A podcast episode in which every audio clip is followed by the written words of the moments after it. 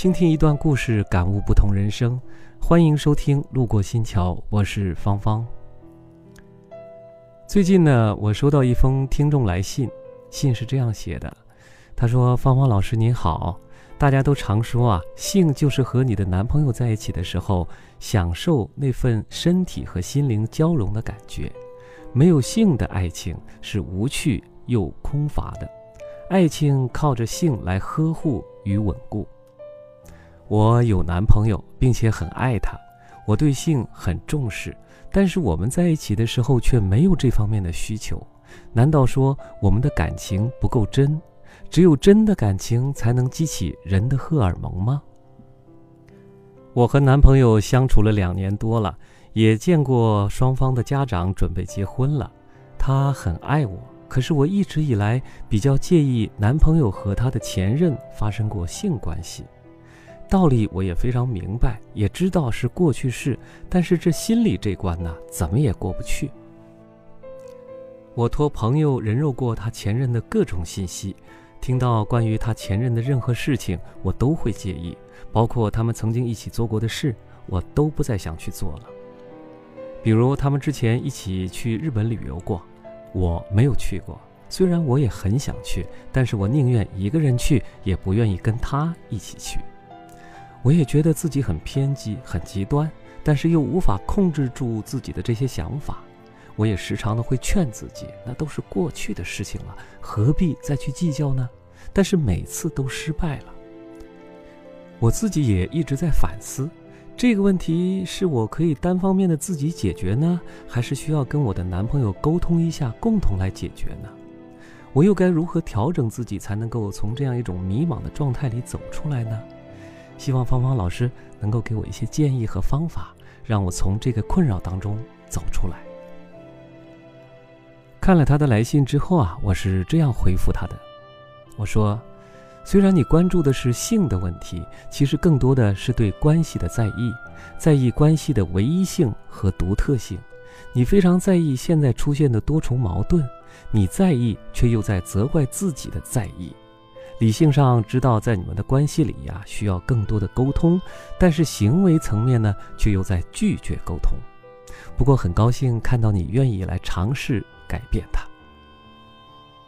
这性啊，确实是关系里一件非常重要的事情。爱情它需要性来滋养，只讲爱却没有性，会让两个人融合不到一起，没有真正的亲密感，只是那一丁点儿的体贴和关怀，剩下的激情却怎么都无法弥补。只有性却没有爱的感情，注定也就只剩下身体的欲望，再无永久的粘度，因为他和谁都可以。一个真正啊想要跟你永久的男人，一定会给你适当的性和永久的爱。而在你们的关系中呢，你更在意的是，对他而言，我是不是特别的？我是不是独一无二的？如果男友和前任去过日本，那么和我游玩的同时，是不是会想到前任呢？我和他旅游的体验，能超越和覆盖他以往的体验吗？当我和他相处的时候，他眼中看到的我是真实的我吗？是全部的我吗？他珍惜我吗？在意我吗？我猜想啊，即便是你男朋友没有过前任，这些问题也会存在。而这个问题的答案呢，并不完全由你的男友来回答，同样也是需要你回答的问题。你觉得自己是独一无二的存在吗？你觉得自己？重要吗？如果你对自己的回答是不确定或者是否定的，那么来自外界再多的肯定也无法说服你，反而某种程度上体现了你的自我预言。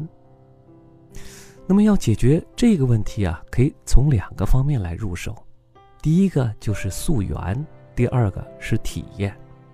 溯源的目的呢，是为了更好的让这个问题意识化。看到一路走来有哪些因素滋生了这些问题的形成，这个探索的过程能够帮助自己更加清晰地看待自己。也许你不太相信会有这样一种可能：当你曾经很信任、很依赖的一个人，他却给你带来了伤害，你又是那么的深爱着这个人，为了让自己继续深爱他，你不允许自己责怪他，于是呢，只好把愤怒和攻击转向了自己，因为自己不是独特的，不是重要的，所以才会被这样对待。那么，你就把这份深沉的爱纯粹的保留下来了。有的时候，在探索过往的过程当中，是和过往的自己和解的过程。这份和解也会给你当前的人生和关系带来新的契机。那么，体验的目的呢，就是你在生活当中和在你的关系当中，开放自己的感受，允许自己去感受、去体验。在我不重要、我不独特这样一个声音出现之前，试着先去体验。这个真实的体验和感受，可以帮助动摇你的那个我不重要、我不独特的信念。